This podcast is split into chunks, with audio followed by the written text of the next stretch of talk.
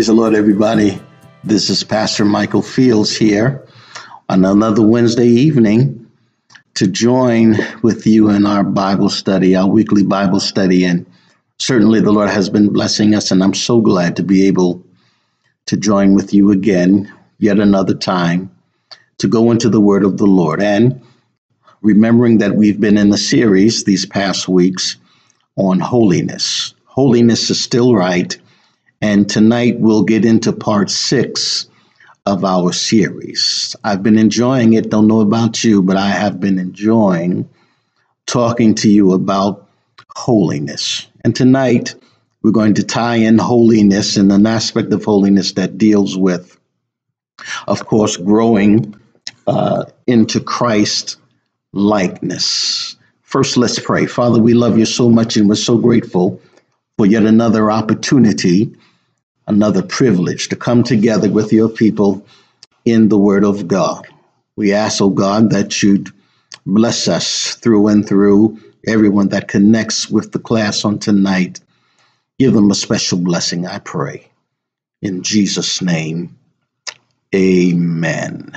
Now, uh, remembering where we left off last week, uh, we were talking about repentance, uh, living a life of repentance. Uh, and certainly I enjoyed that session.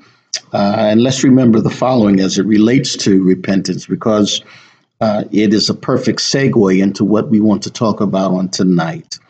Remembering what we covered, dealing with living a life of repentance, uh, initial repentance, remember what we said, it deals with conversion, recurring repentance, or living a life of repentance it deals with discipleship. So it doesn't matter uh, what church you're affiliated with, doesn't matter who your pastor is. God requires holiness. And living a life of repentance helps us stay in that vein of, of concentrating on living upright before the Lord. Also, repentance, remember we covered it means uh, that I am discerning that I am uh, discerning whatever perversity, anything that is unlike God, any folly or guilt uh, concerning what has been done. And uh, it means that once I've discovered what's been done wrong, I should, I should desire to find forgiveness, abandon the sin, turn, right? That's what repentance is about, and live a God pleasing life from now on, which means I should not turn only to turn back to. Also, um, in turning, I should have the wherewithal to ask for forgiveness. Don't just get up and never say, Lord, I was wrong. Part of that repentance is making a confession. I was wrong. I should not have done that. And you're dealing with God accordingly coming to his throne boldly. Create in me a clean heart, renew a right spirit within me, blot out my transgressions. Restore unto me the joy of thy salvation. And then I continue to live a life by demonstrating, whether it's by testimony or and confession, as first stated, uh, but there should be a changed behavior. Changed behavior. Uh, a changed behavior. And it also means that I'm leaving it behind. I'm moving forward, even if people insist on reminding me of what I've done. I have made a decision to move forward. Now, um, before we actually dig in, I need to make this point, uh, which means I cannot become like Christ. I cannot be Christ like without continuously surrendering to the Lord's will. And that may involve repenting, saying, I'm sorry, turning away from it. I was wrong. I should not have said that. Uh, so I'm acknowledging through humility, I'm humbling myself before the Lord. Humble yourself before the mighty hand of God. Uh, and I have the wherewithal to say, Lord, without you, I'm nothing. I can't make this journey without you. And I want to continue to develop this relationship with you. And that relationship involves trusting and depending on God.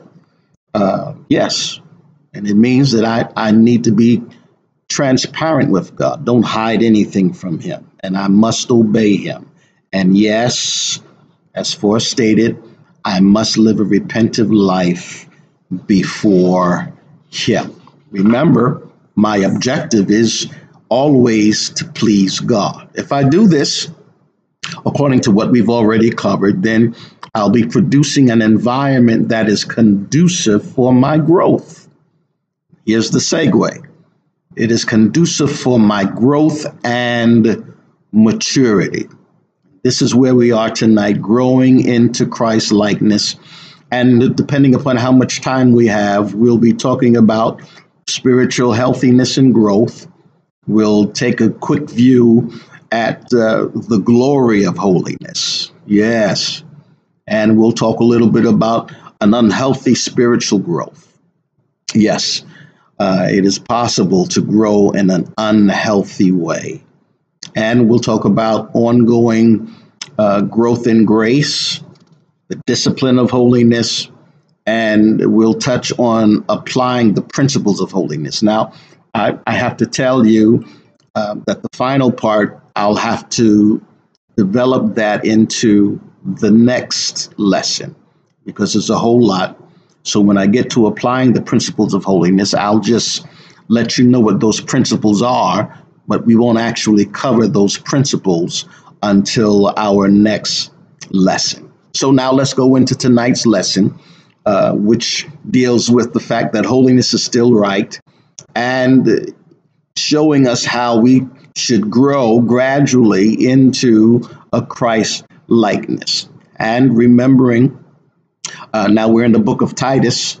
This is our foundational scripture, and there are three foundational scriptures that we've chosen for tonight. And uh, don't know if we're going to get to all three of the scriptures, but I'll read them for you. Titus chapter 2, verses 11 through 14.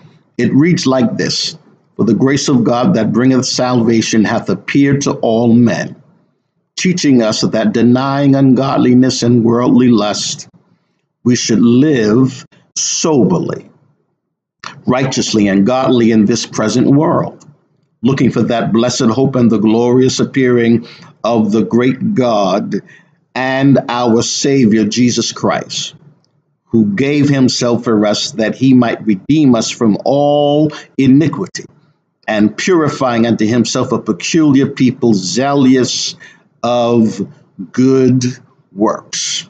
Second Peter 3 and 18. Some of you can quote this one with me. Uh, and here is really where our scripture is going to focus around. It talks about growing in grace and in the knowledge of our Lord and Savior Jesus Christ, to whom be glory both now and forever.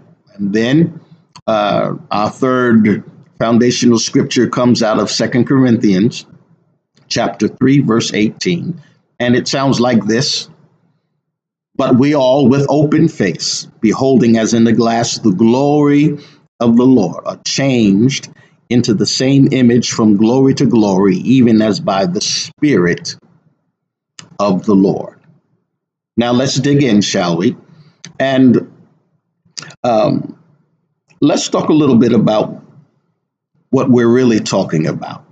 And, and by digging deeper, I'm going to need to take you to uh, 3 John.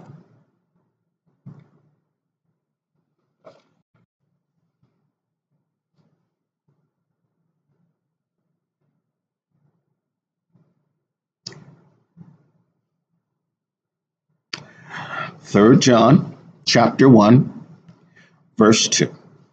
And this is what it says Beloved, I wish above all things that you may prosper and be in health, even as thy soul prosperous. And here we're talking about spiritual healthiness and growth. This is what John writes in this powerful. I read it again. Beloved, I wish above all things that thou mayest prosper and be in health, even as thy soul prospers.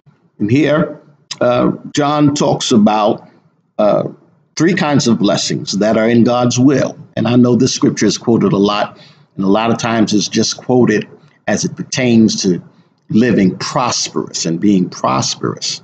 Uh, but the clincher is even as thy soul prospers. And even Jesus said, What would it profit a man to gain this whole world and lose his soul?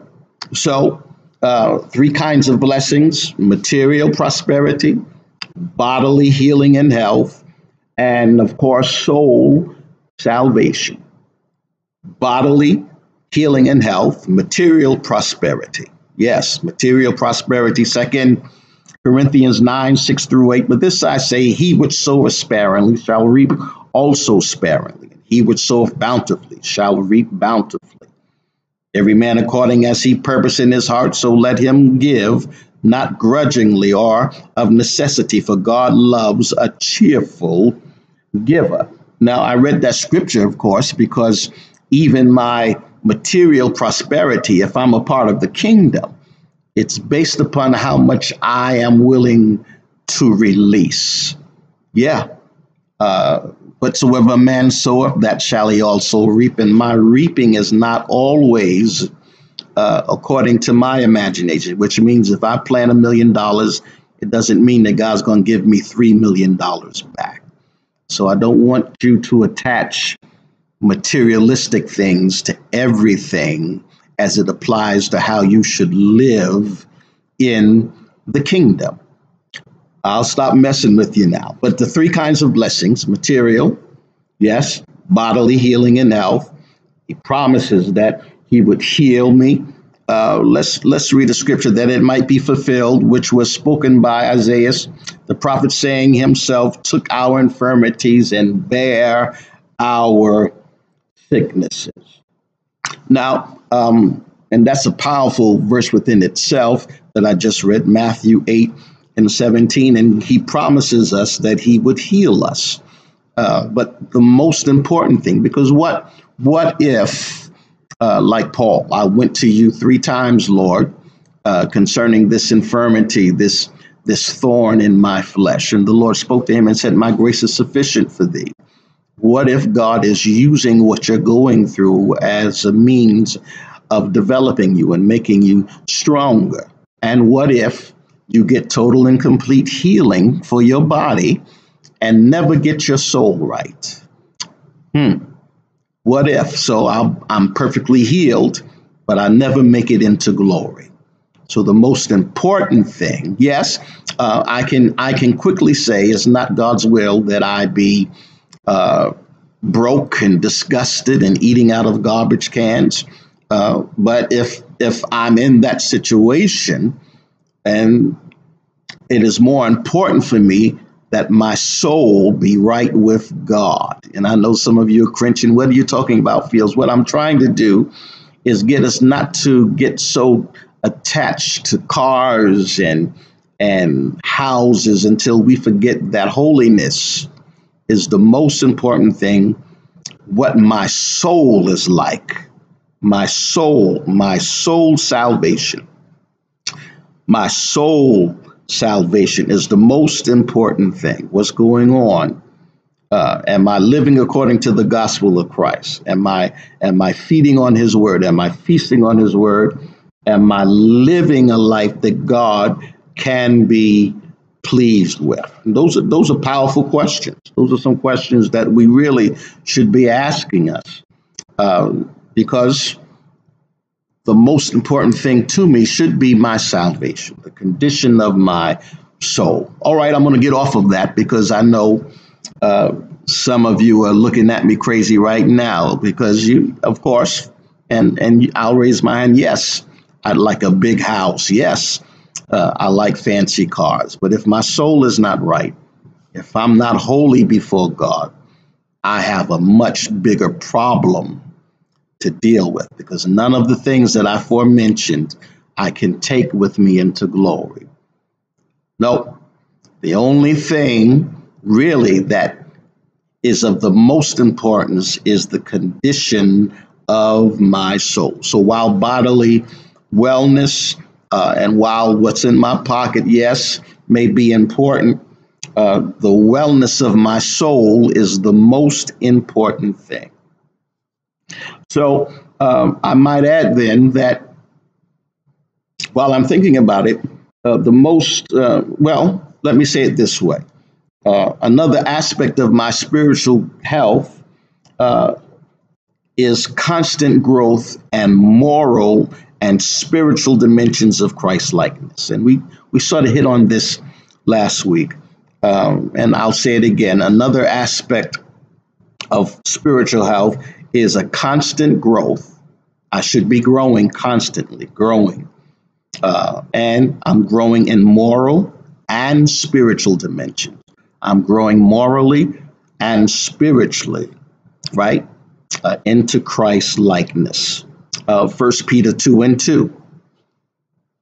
1 Peter 2 and 2. As newborn babes desire the sincere milk of the word that ye may grow.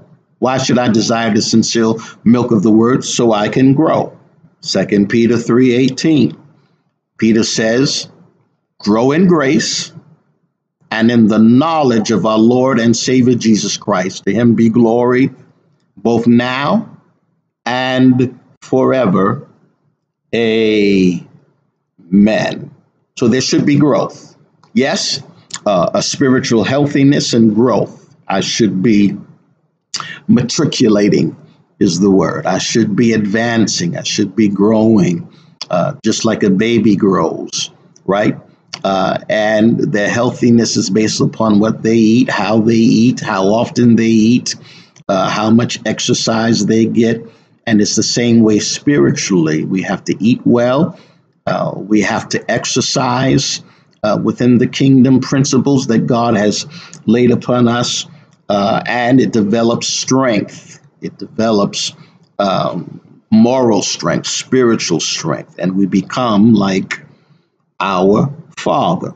So let's view uh, the glory of holiness, the glory of holiness. And I love this uh, particular part of the lesson because uh, one reason one reason for what appears to be a blindness towards holiness. One reason it's like a blindness. People people even get upset when you talk about the holiness of God. Um, I think it's it's because we have so many partial views of what holiness is about.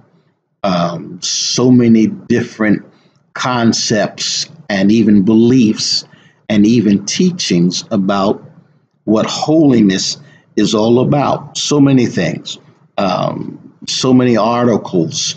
I've, I've, read books and articles from from theologians, um, old uh, old school and new school, I would say. When I say old school, I would say uh, 16, 17, 18th century theologians and even uh, Bible scholars and theologians of this day.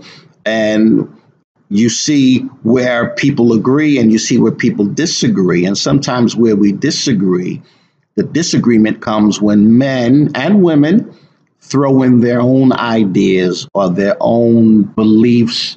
And let me let me say this: it's not just beliefs; it's opinions.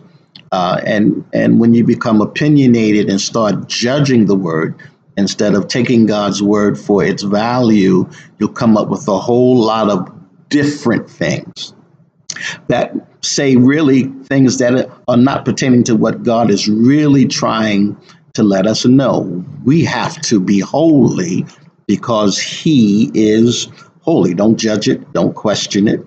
Uh, just do what God tells you to do. And I know that's a tall order because we're grown. We have our own uh, beliefs. We want to do it our way, and uh, but if we want to make it into glory, we really have to do it God's way. So let's continue viewing the glory of holiness. Um, there is a theologian by the name of uh, J.A.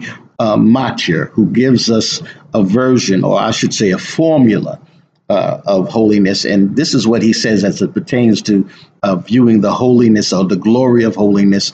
Uh, J.A. Motyer says, uh, holiness is God's hidden glory, and glory is God's all present holiness. Uh, and uh, reading the book of Isaiah, uh, he develops this formula where he says, and I'll say it again holiness is God's hidden glory, and glory is God's all present holiness.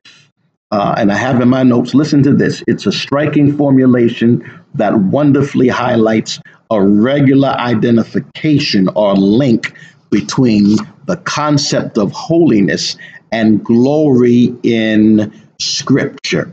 Uh, and the scripture uh, that Motyer uses uh, comes out of Leviticus chapter 10, verse 3. And it talks about this when Moses says to Aaron, This is it that the Lord spake, saying, I will sanctify, or I will be sanctified in them that come nigh me, and before all the people I will be glorified.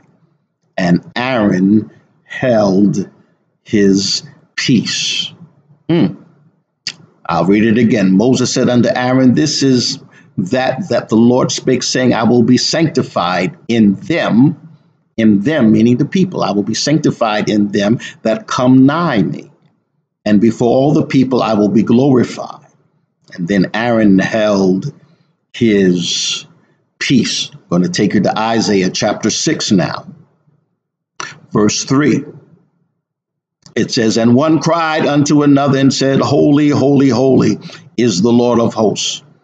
The whole earth is full of his glory.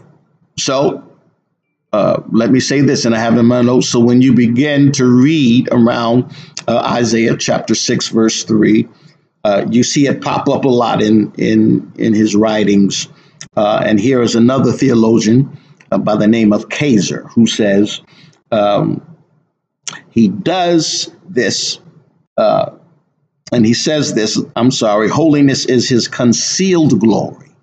Holiness is God's concealed glory, but his glory is his holiness revealed. And listen, even Paul picked it up and said the righteousness of God or the holiness of God is revealed through us, through the lives that we live. So the concept is the same. In the Old Testament, where Moses speaks to Aaron concerning the people, when God speaks and says, and I'll read it again, he says these words uh, This is that the Lord spake, saying, I will sanctify them, meaning the people that come nigh me. Those who come nigh me, I'll sanctify them. Those who come nigh me, meaning those who obey me, those who follow me, those who want a relationship with me, I will sanctify them. So let's get into this uh, because the Bible says, and we started out the series, Be ye holy, for I am holy. So let's talk further uh, the holiness of God, right? It is often mentioned, but rarely is it understood. And I think it's because of all of these partial views, all of these different concepts and opinions. And sometimes, yes, it sounds good, it sounds deep, but at the end of the day, a lot of times uh, it tends to be, how can I put it? Uh, I won't call it a shortcut, but I'll say a deviation from what God really meant when He said, be holy. Sometimes it's just a long dissertation on how to get closer to man. Uh, sometimes it's just a long, drawn out essay on how to get further away from God and do your own thing. And it does not tie you into the will or the intention of God. The intention is for us to be closer to Him, to be like Him, and eventually one day to be with Him. My God, I felt that in my spirit. So let's let's go directly to what the connection is between holiness and the glory of God. What is the connection between holiness and the glory of God? Let's go to Exodus. Exodus chapter 33. Beautiful illustration here. Uh, and I'll begin at verse 18. Uh, and this is between Moses and, and Jehovah, Moses and God. And he said, I beseech thee, remember when Moses is on the mountain and the Lord is saying, Lord, show me your glory. Lord, show me your glory. And he said, I will make all my goodness pass before thee. This is God talking back to Moses. I'm going to make all of my goodness, all of my goodness pass before thee, and I will proclaim the name of the Lord before thee, and will be gracious to whom I will be gracious, and will show mercy on whom I will show mercy. And he said, Thou canst not see my face. You can't see my face, but there shall no man see me and live. I'm too much for your flesh to handle. If you see my face now, you'll fall apart and die.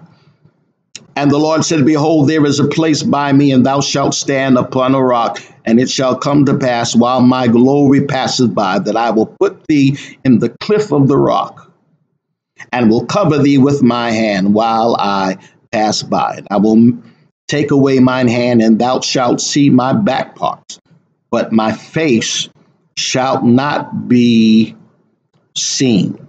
That's powerful. I want to take you further down to chapter 34, verses beginning at verse 29. And it came to pass when Moses came down. Now Moses has has been in the presence of the Lord. He couldn't see God's face. He would have died. But God said, I'm going to let my goodness pass by and you'll see my hinder parts. Now, this is after Moses, in the presence of the Lord, he, he gets to rest or abide in the glory of the Lord.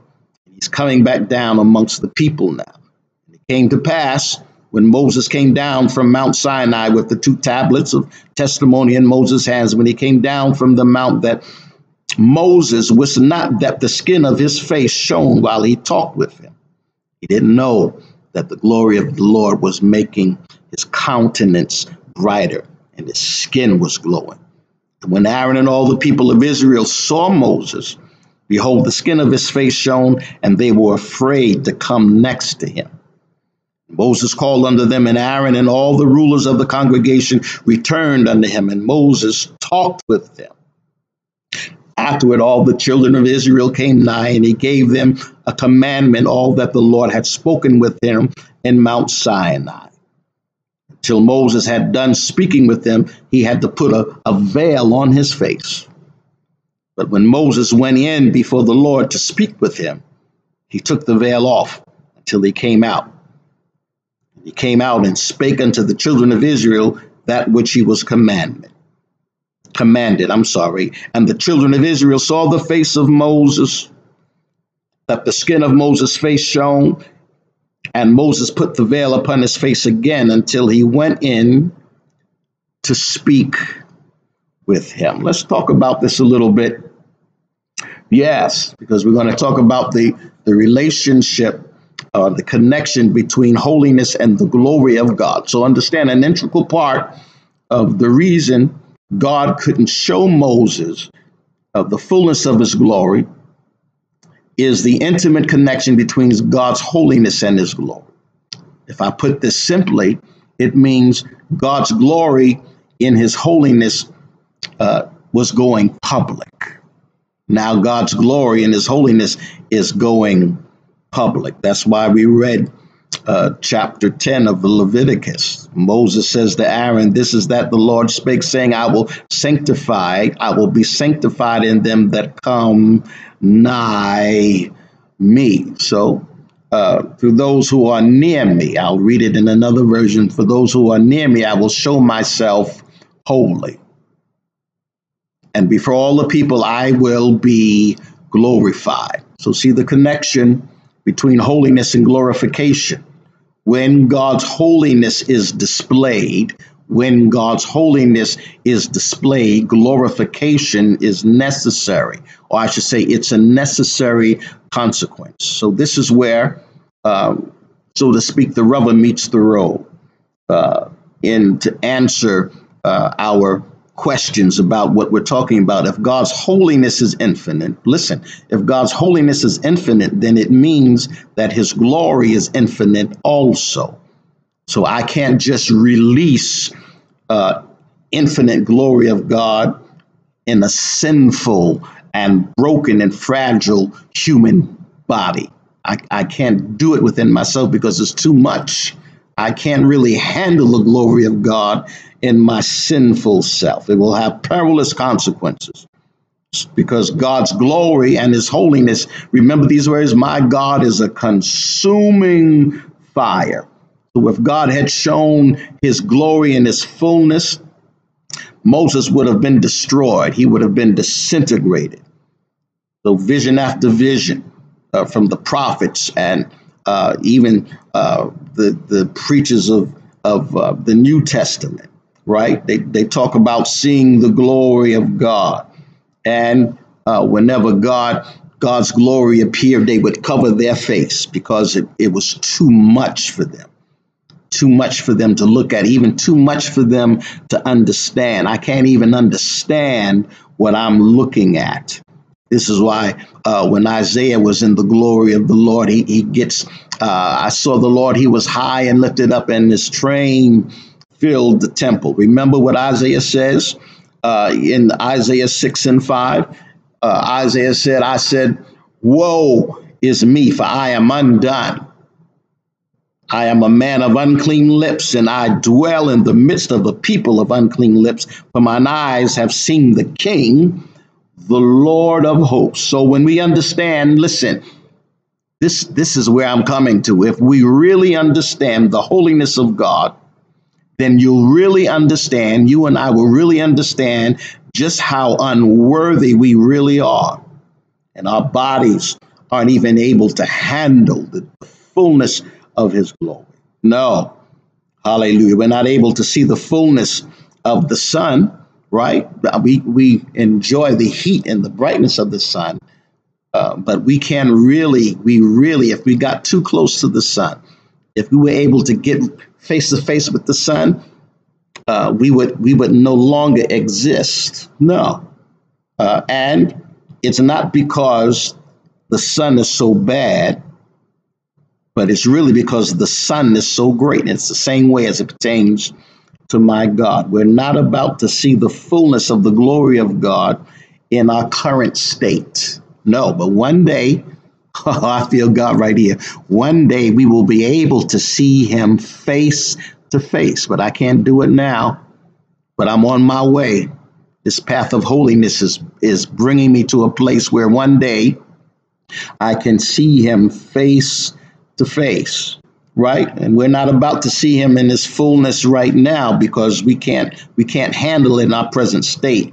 And it, it's not because god is so bad but it's because he is so glorious. So in the meanwhile his glory is revealed through the life that we live.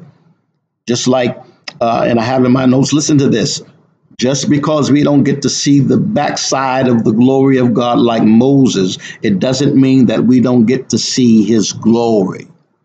God's glory is displayed everywhere, whether it's potential or already actualized, whether it's seen in worship, yeah, whether it's seen in worship or in the incredible beauty of nature, right? One who graciously puts air in our lungs, right? One who gives us life every day, everything, even the very universe, even the very universe itself and the very rocks of earth will praise his name and proclaim his glory. This is what Habakkuk says in uh, chapter 2, verse 14 For the earth will be filled with the knowledge of the glory of the Lord as the waters cover the sea.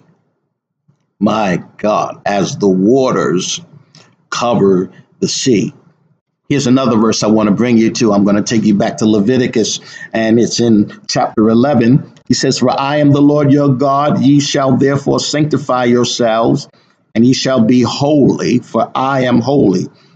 Neither shall be shall ye rather defile yourselves with any manner of creeping thing that creepeth upon the earth. Yes, consecrate yourselves and be holy. And of course, uh, I can't do anything perfectly. I'm, I'm still in this flesh. So we can't be perfectly holy like God, but we can strive. We can strive. We can strive to be like Him. Uh, when we live a life that is set apart unto God, Yes, striving to live our lives in moral purity, just like Christ did. And we do that through the leading and the unction of the Holy Spirit. I can't do it on my own. Say it with me. I can't do it on my own. This is why you need the Holy Ghost. This is why you need the Holy Ghost, right?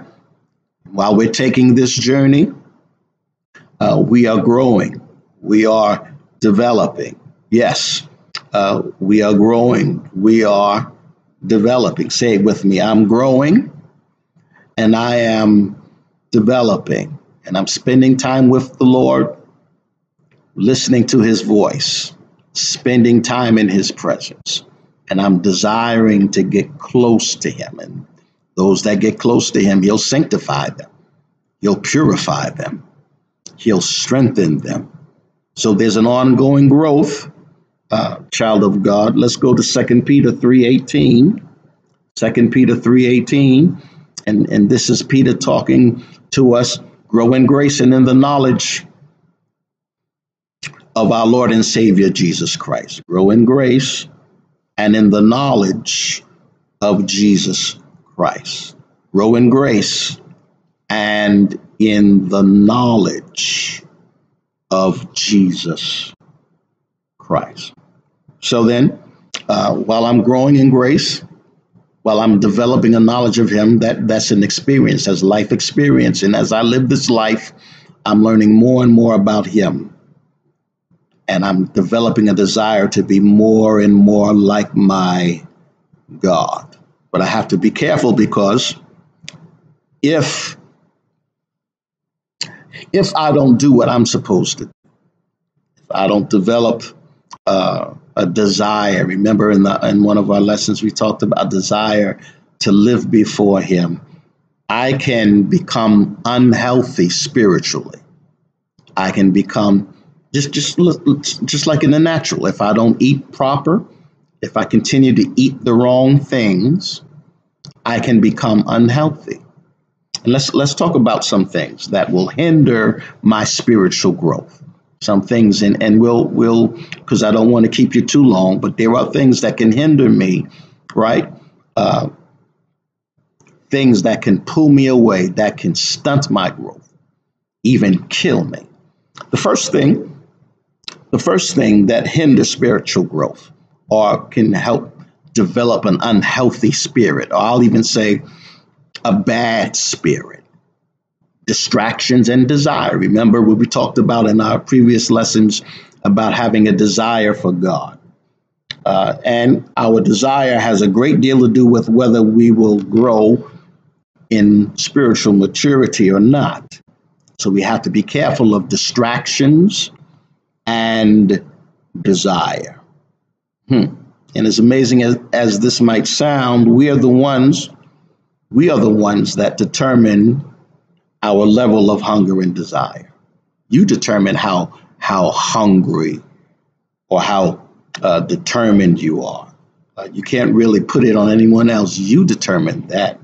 Uh, so you have to be careful of distractions and desire. Yes. The, the second thing that hinders is sin. There goes that three letter word that the saints don't really like to talk about. Uh, but remember, God is holy and without any kind of shadow of, of darkness. There's no in between with God. Uh, we're either in or out, holy or unholy. Uh, so he cannot come near to a sinful humanity without the atoning sacrifices Jesus made with his life. What are you saying, Fields? Well, uh, right now there's a song, um, and you know, I'm, I'm I was raised in the church. I came up in the '60s and '70s, and and it was nothing for the saints to start singing. I'm to stay right under the blood. I'm to stay right under the blood. I'm to stay right under the blood so the world won't do me no harm. And that harm it wasn't until after I got saved myself that that harm has to deal with uh, taking away a desire to live right. The world, The world is not my home.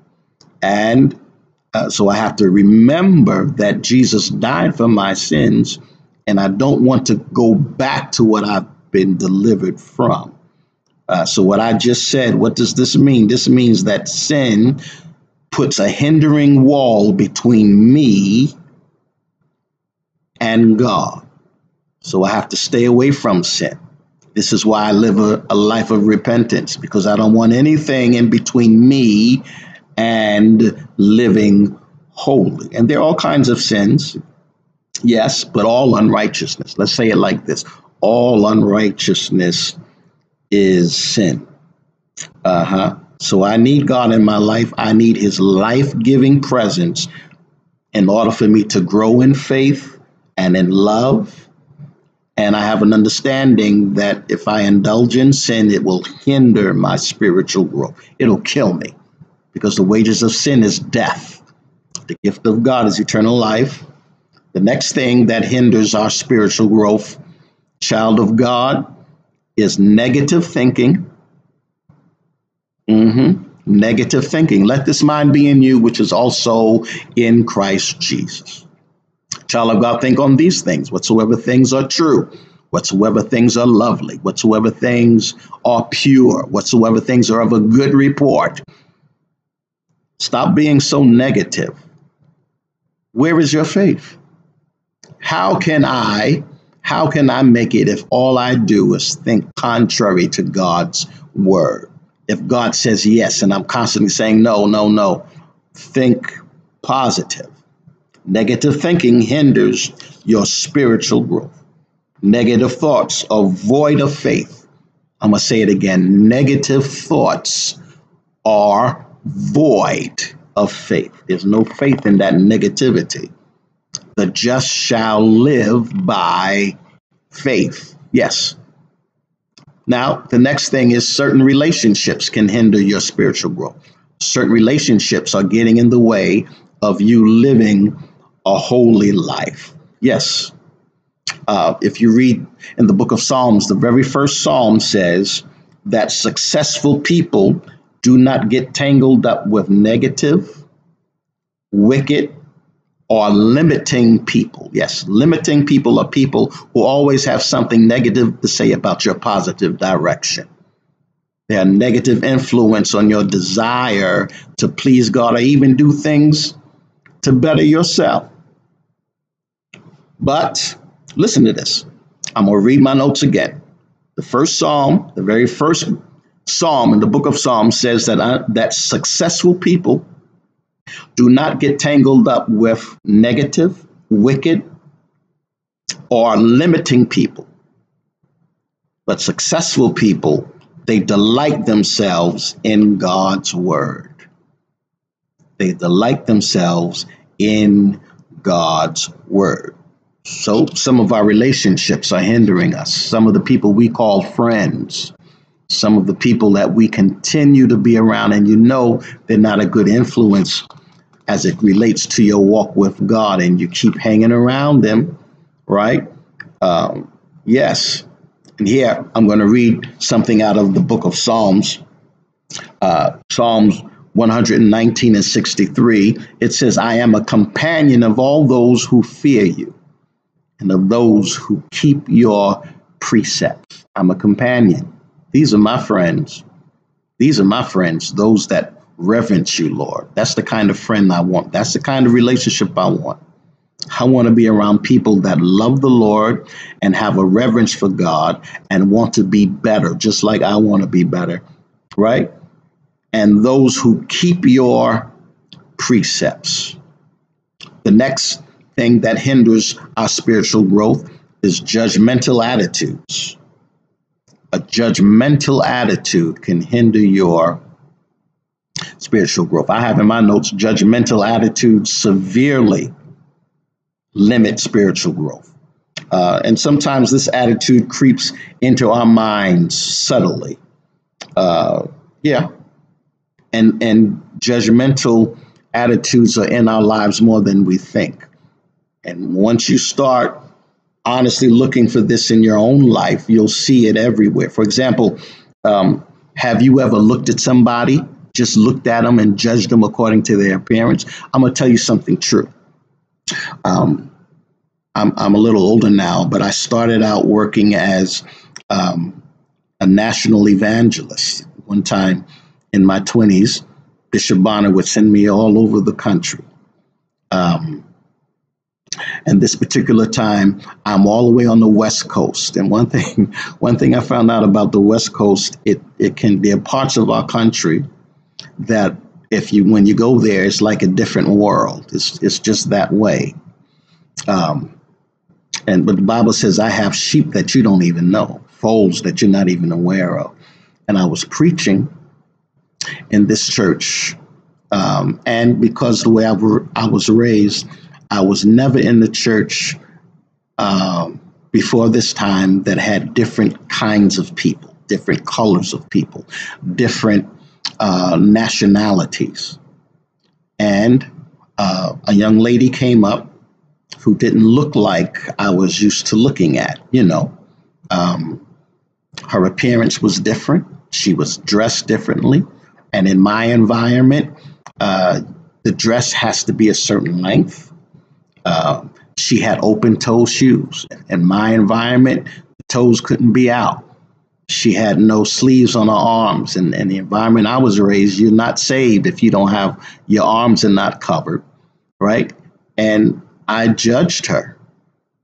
And instead of asking, What did you want God? What do you want God to do? I asked her, uh, Do you have the Holy Ghost? Are you saved? Would you like to be baptized? And she looked at me like I was crazy. What do you mean? Yes, I'm saved. She said, Yes, sir. She was polite, but she let me know I have the Holy Ghost. But something was checked inside of me because the only reason why I asked her if she was saved was because of how she looked. And that really got me. I said, and I had to repent before God. I said, Lord, I have no right to judge people. I didn't take time to discern uh, I, I re- and I'm running a prayer line. So I had to I had to stop being spiritual, and I became judgmental, and that's that's a word right there. Uh, and I know uh, there there is a part of being discerning that I'm I am judging, but I'm not talking about that judge kind of judgment. I judged her simply because of how she looked, and that's wrong. That's wrong. Um, that's wrong. So listen, and I wrote it in my notes when we don't understand a person's situation, actions, or choices, uh, we may speak despairing words. And some of us really, we look at other brothers and sisters in the house, uh, and you don't know what they're going through. You don't know what's happening in their life. You don't know what they have to go home to. And you start judging. You don't know their circumstances or the intent of their heart. Man looks on the outside. This is why in one lesson I said we, we can't just base holiness on taking the earrings out and lengthening the dress. You have to start holiness from the inside. From the inside. And sometimes born again believers are, are the worst with this because you don't even try to understand the mindset of other people. And Jesus didn't conduct himself like that. No. So we have to take time to understand uh, because when we pass judgment on others, and a lot of us do, and we don't try to understand a person's uh, mindset, it, it can it can produce a boomerang effect. It leaves your own life open for what I call a boomerang effect. Listen, uh, for what, for in that which you judge another, Paul said, you condemn yourself. Mm-hmm. So that judgment is like throwing a boomerang. When you judge another person in an area, uh, that same judgment is going to come back to you. Hmm. And sometimes we don't see what's in us. And, and this is what where it stunts your growth you're so busy looking at the faults in other people's lives until you're blind to the mess in your own life. So you want them to clean up, but you don't take time to clean up yourself. You want them to clean out their backyard, but you don't see all that stuff in your own backyard. And that's where you stunt your growth. So it's like a continual cycle, a continual cycle that prevents your growth. Uh, hmm. And what it should do, what what what you should be doing is saying, Lord, if you see anything in me that shouldn't be, take it away. Take it away.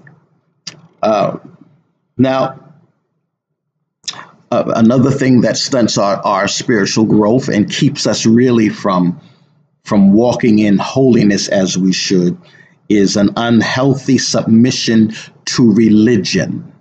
I'm going to say it again, and I'm not trying to offend anyone uh, because the Bible talks about good religion. I'm talking about, when I say religion, I'm talking about the rudiments of men, man made stuff. And it's an unhealthy submission to it, right? Because there are people, you know, everything the pastor says. The pastor says, sit there. Pastor said, wear this. And if all you know is what the pastor put in writing and you don't know anything about what God has put in writing, there is a problem. That's an unhealthy growth. What happens when the man puts something in writing that is totally outside of what God has put in writing? What if what man says contradicts with the holiness of God and you follow man? No, you should, if you want to grow in grace and in the knowledge of Jesus Christ, if you want to be more like Christ, right? I don't want to be man made. I want to be God made. And holiness is unto God. So there is an unhealthy submission to religion. Uh, and this takes place, this happens when the church becomes God. This, and this is deep. This is a lesson within itself. This, this problem comes when the church becomes your God. The church takes God's place. Um, where, where the church morphs into what is commonly called legalism, where the church is no longer spiritual or spirit led and it just deals with rules and regulations. Do this, do that, do that, and there's no scripture basis. There's there's nothing but legalism, uh, and this is wrong. The only thing that saves you is God's grace by faith alone. You're loved and valued by your Lord because you are his child. It has nothing to do with, uh, and, and here, here is a marker. Here is a marker. When, when you are a member of a church that says we're the only ones living right, ain't nobody else holy but us. That's a lie. That's not true. I, I had a conversation years ago with a young man. I won't mention his name or the church he belongs to. Uh, and his conversation to me went something like this. He said, um, I, I enjoyed your message, and, and it sounds a little bit like what I hear at my church. Uh, and, you know, uh, and we're on our way to heaven. Ain't nobody else saved but us. And and those were his words to me. And I I didn't even respond. I just I just looked at him. Um, and I, I thought about it and and and and no insult intended but the church that he belonged to only had about 10 to 12 members and i thought about it when i got to my hotel room um, how his conversation went with me. We're the only ones that are going to heaven. And, you know, he had some more things to say because we're holy and ain't nobody else right. And I see all these other churches, da da da da, you know. Uh, but the thought came to me if he's telling me the truth and um, only 12 people are going to make it to heaven, and maybe not all the 12 of the 12. And, and the Bible says that he has sheep that we don't even know other folds uh, we're not even aware of. We're not the only ones living holy. Don't ever fall into that trap. God has many children, children you don't even know, people, children that don't speak your language, children that don't dress like you, children that don't have the same culture you have, but they have the Holy Ghost just like you have. And they need to be holy just like you need to be holy as well. You don't find holiness in your garment. Render your heart, not your garment. And I'm not fighting doctrine. Please don't misunderstand me. Doctrine is necessary. Yes. And if we but if we're right inside, you don't have to worry so much about what's going on outside. The last thing I want to uh, bring out um, that can hinder my spiritual growth is a fear of change. Um, did you ever have a desire to do something? And, and I'd say a desire, something God put in you uh, that He wanted you to do, um, and it's outside of your comfort zone. Something He wanted you to start, but it's outside of your comfort zone, and that that means that you would have to start making some changes, and immediately uh, things would change around you. Perhaps even uh, certain people that you considered friends, they may not even want to be friends with you anymore, but the Lord is leading you there.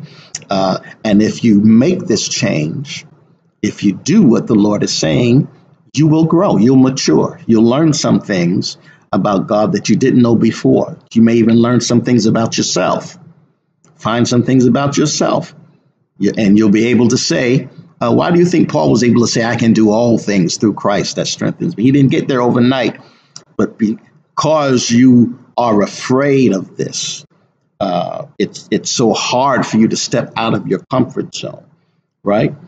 Um, the hardest part is always the first part, just taking that step, just taking that step.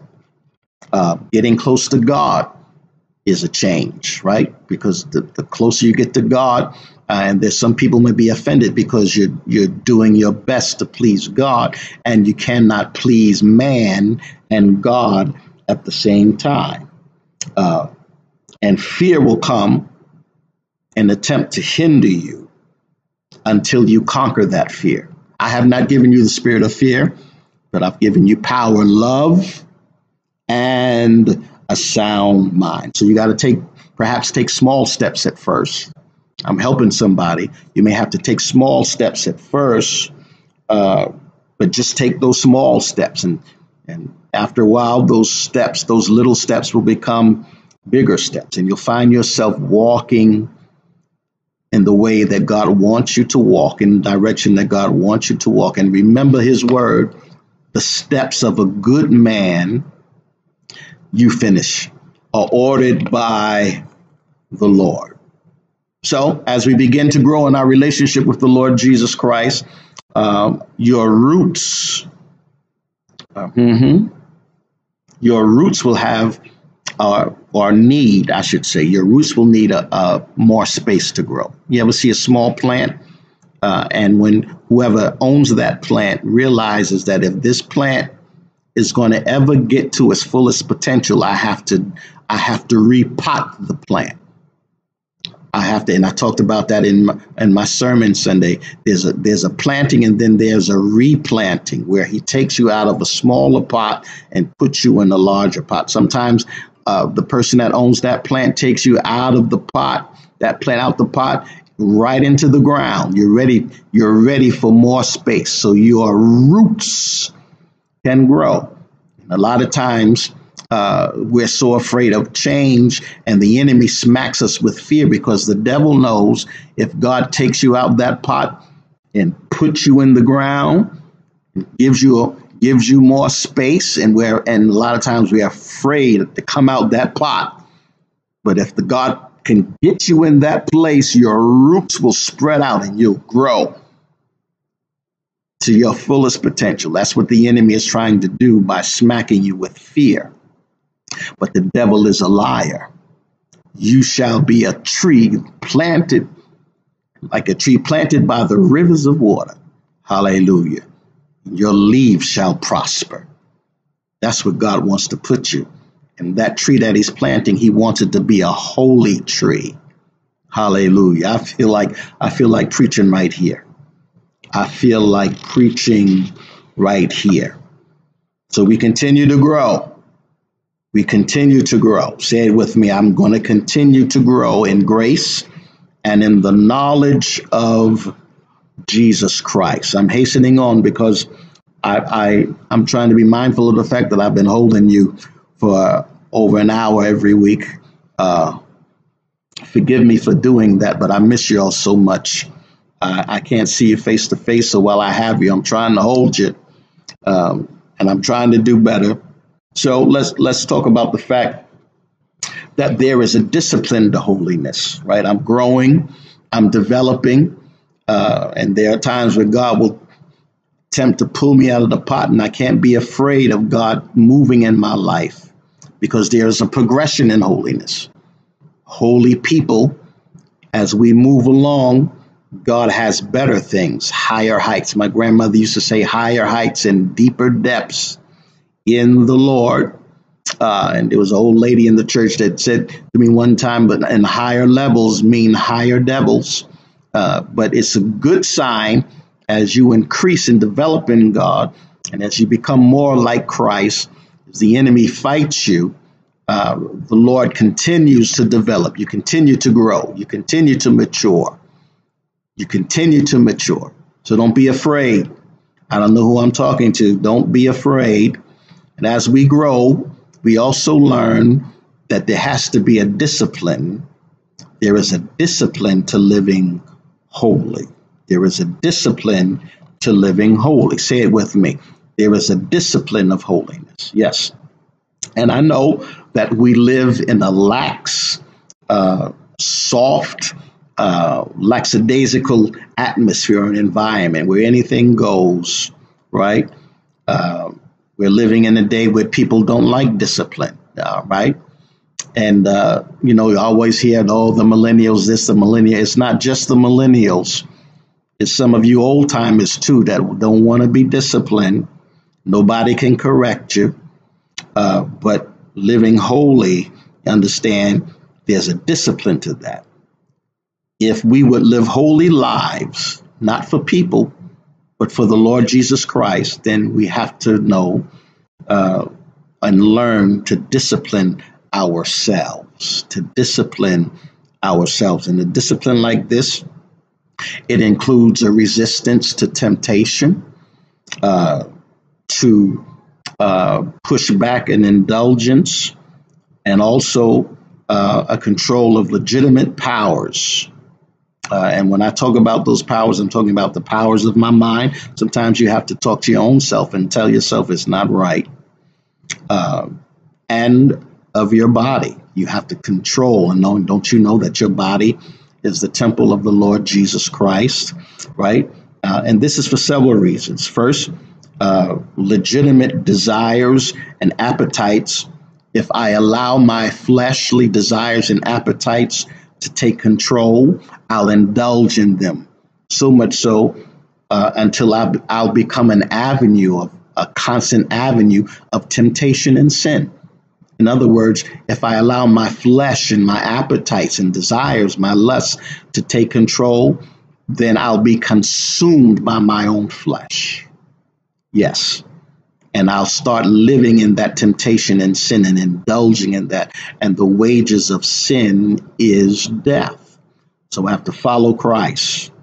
I have to follow Christ. So, um, and we talked about a little bit about this in the last lesson. So my desires, my affections have to be set on things above. And I have to learn how to glorify God in my body and have to be able to say no Say it with me no. Just like you say no to people, you're going to have to learn how to say no to yourself, no to your flesh, no to the enemy. Resist the devil and he will flee. And you got to, and, and truthfully, you got to do a whole lot more than just say no because even when you say no, like a lot of children, when you say no, you really mean yes. You have to use the word of God. Uh, I don't want to do anything that transgresses against God's will and God's way. Right? What?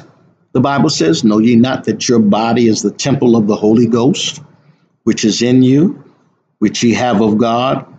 And here's the clincher, and you are not your own, ye are bought with a price. I belong to Jesus, and Jesus belongs to me. So Paul says, therefore, glorify God in your body and in your spirit, which belong to God. They belong to God. And here Paul says again in Romans chapter 12, verse 1. Come on, say it with me. I beseech you, therefore, brethren, by the mercies of God, that you present your bodies as a living sacrifice, holy and acceptable unto God, which is your reasonable service.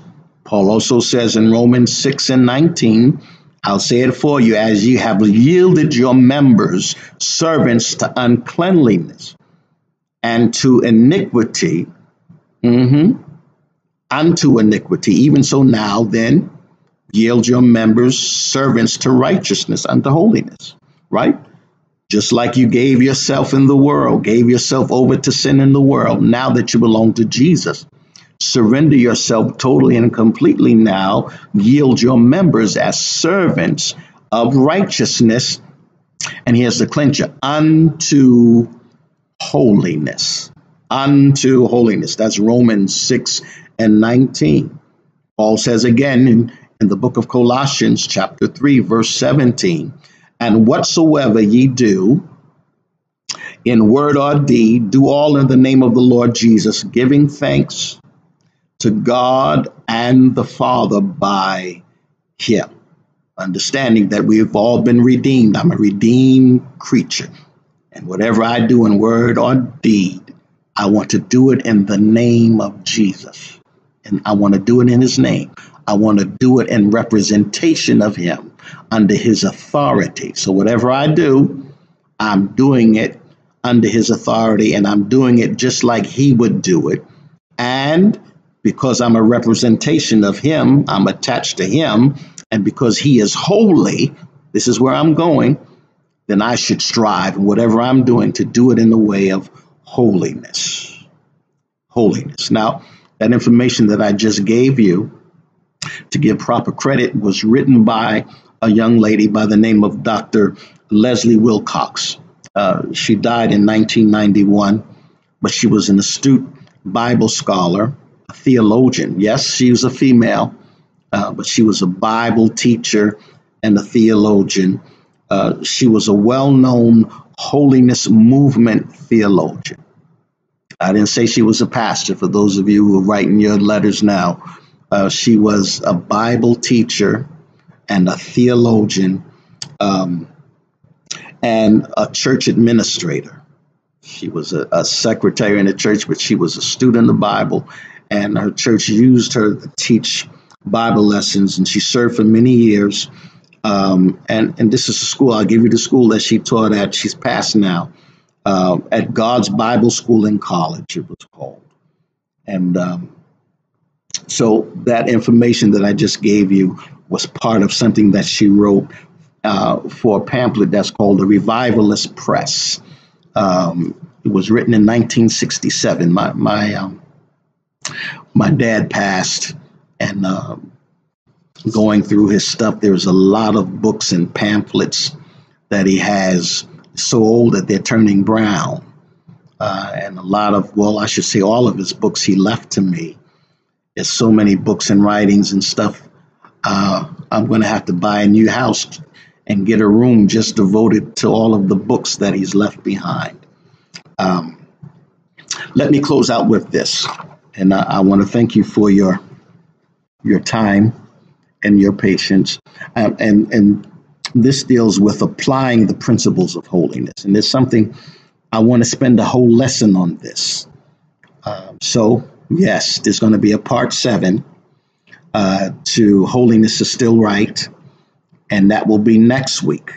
But next week, we'll deal with the application of many of the things we talked about uh, during this series. How do I apply?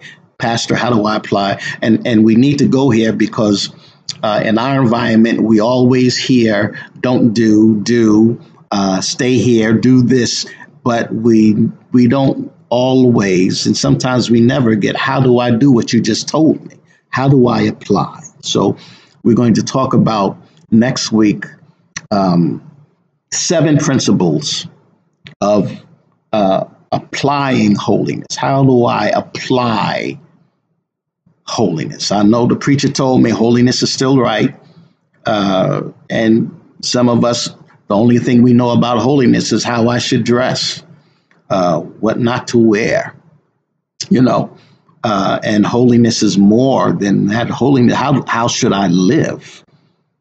So, um, seven seven principles we're going to talk about in, in applying holiness to our lives. And I'm going to give you those seven principles, and we'll actually teach those principles in our final part of the series, unless God tells me there's going to be a part eight. Uh, but here we go. Um, and write these down, applying the principles of holiness, and we're going to teach this next week. But um, know and love the Word of God. That's number one. Know and love the word of God. Thy word have I hid in my heart that I may not sin against thee. Know and love the word of God. Number two, consider yourself dead to sin and alive in Christ. That's the second principle. First principle, know and love the word of God. Know and love the word of God. Second principle, consider yourself dead to sin and alive to Christ. Consider yourself dead to sin and alive in Christ. The third principle strive, and this is what we talked about last week strive for daily repentance before God. And I know it's controversial because there are people who feel like uh, I'm already saved. I don't need to say sorry or repent for nothing else that I do. That ain't true. So the third principle is strive for daily repentance before God. The fourth principle, the third was strive for daily repentance before God. The fourth principle, I'm going to cultivate, I'm going to cultivate holiness through prayer and work. And we're going to we're going to discuss that, right? Because the Bible talks about good works that they may see your good works and when they see your good works, they'll glorify your Father which is in heaven. So we're, we're going to talk about cultivating this holiness through prayer, a life of prayer and works. Mm-hmm. The fifth principle is flee from worldliness. Flee from worldliness. Flee from worldliness. The sixth deals with I'm going to seek fellowship in the church. I'm going to seek fellowship in the church. That's number six. And the last one, number seven, commit completely to God. I'm going to commit completely to God. I'm going to stop here. Um, I'm going to stop here, and I've been enjoying uh, these segments on holiness and holiness is still right. And I'm not just supposed to say I'm holy, but I'm supposed to live a holy life and grow in it, develop, mature, grow in grace and in the knowledge of Jesus Christ. My experience with this holy God should allow me and help me to become more like Him, deeper into holiness Yes, deeper into hope because He is holy. And there are things that can prevent me from maturing. And if I get tangled up in those, I'll, I can become an unhealthy spiritual brain. But if I do it God's way, I'll become mature. I'll become strong and healthy in my spirit man. And though the outward man perish, I can be renewed day by day. And there are disciplines in holiness that I must follow. I have to I have to become a disciplined individual. Prayer and fasting and reading God's word. Yes. And in doing this, I understand that there is an application, things that I must do daily, things that I must be consistent. And those things, of course, I'm going to break down in more detail in our next lesson. But I want to pray for you now, those of you who have been watching, and those of you who desire a closer walk with God. Yes, sometimes the altar call is for the saints, not, not for those who don't know the Lord, but sometimes the altar call needs to be for just the saints. Time for us to get closer.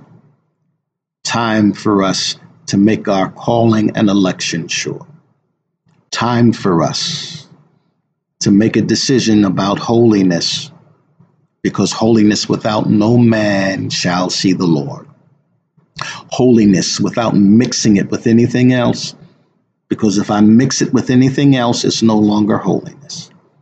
Only what Christ wants, only what God desires, only what God determines. Holiness is still right. And if I live right, if I do it according to his word, I'll I'll resemble him. I'll resemble him. I'll walk in his likeness. I'll be a holy person, striving to become stronger and more like him. And I can't I can't handle all of his glory now, not in this flesh, because there's no good thing in my flesh. But if I walk in the way of holiness one day, I'll be able to see him face to face. Moses was not able to see God face to face. But if I live right, because of what Christ has done, if I walk in this way of holiness, I'll be able to do what Moses could not do on Mount Sinai. Oh, to behold his face. Listen, there's a song right now. I'm getting ready to pray. Oh, I want to see him, look upon his face, and to sing forever of his saving grace. And on the streets of glory, I'm going to lift my voice. Cares are past home at last, ever to rejoice. I've got to stay holy. I've got to walk upright so I can see him face to face. Let's pray. Father, we love you and we thank you for your word today. We want to be like you. We want to grow, Hasha, as your children and walk before you as your sons and daughters. We thank you for your way of holiness. We thank you for the beauty of holiness. And we thank you for the glory that is revealed through our lives.